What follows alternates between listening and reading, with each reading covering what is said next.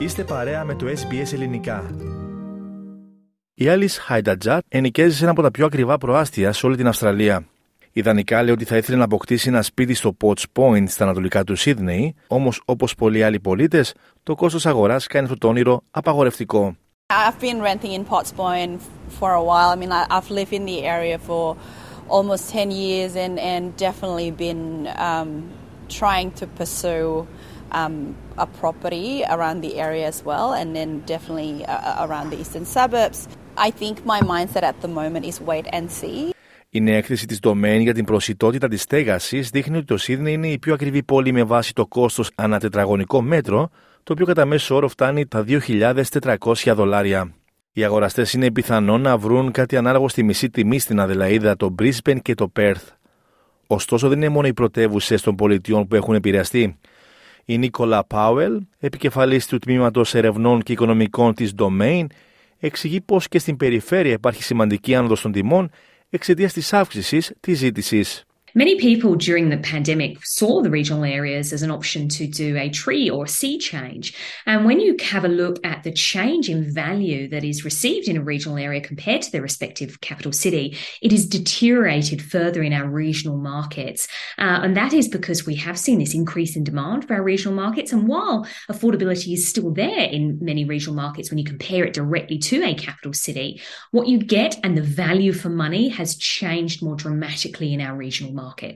Η ανάλυση των στοιχείων της έκθεσης για τις πολιτείες και τις επικράτειες της χώρας δείχνει ότι οι τιμές των κατοικιών στο Σίδνεϊ, το Μπρίσμπεν και την Καμπέρα παρουσίασαν αποκλιμάκωση του ρυθμού τριμηνίας πτώσης, ενώ η Μελβούρνη, η Αδελαίδα και το Χόμπαρτ σταθεροποιήθηκαν.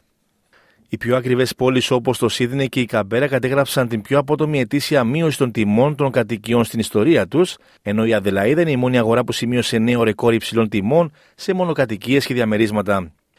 Η ζήτηση για αγορά διαμερισμάτων εν μέσω της κρίσης του κόστου ζωής συνεχίζεται, με τις τιμές να αυξάνονται με μεγαλύτερο ποσοστό σε σχέση με αυτές των μονοκατοικιών σε Σίδνεϊ, Brisbane, Αδελαίδα και Ντάρουιν, ενώ οι αντίστοιχες τιμές στην Μελβούρνη σημείωσαν την ταχύτερη ετήσια πτώση τους στην ιστορία της πόλης. Μερικά από τα προάστια που έχουν τις υψηλότερες τιμές ανά τετραγωνικό μέτρο είναι εκείνα που η γη είναι πραγματικά περιορισμένη, ανέφερε μεταξύ άλλων η κυρία Πάουελ. When you have a look at some of the suburbs across Australia, um, some of the suburbs that have the highest price per square metre are in suburbs that have a lot of townhouses where land is really con- constrained um, and pressures on price are really high, driving up that price per square metre. Οι συνεχιζόμενε αυξήσει των επιτοκίων έχουν επίση διαδραματίσει σημαντικό ρόλο στην πτώση τη οικονομική προσιτότητα των κατοικιών μαζί με την αύξηση των τιμών του φυσικού αερίου και του ηλεκτρικού ρεύματο. Ο Υπουργό Εθνική Οικονομία, Jim Chalmers, επισημαίνει τι αντίστοιχε πιέσει που ασκεί στα Αυστραλιανά νοικοκυριά ο υψηλό πληθωρισμό.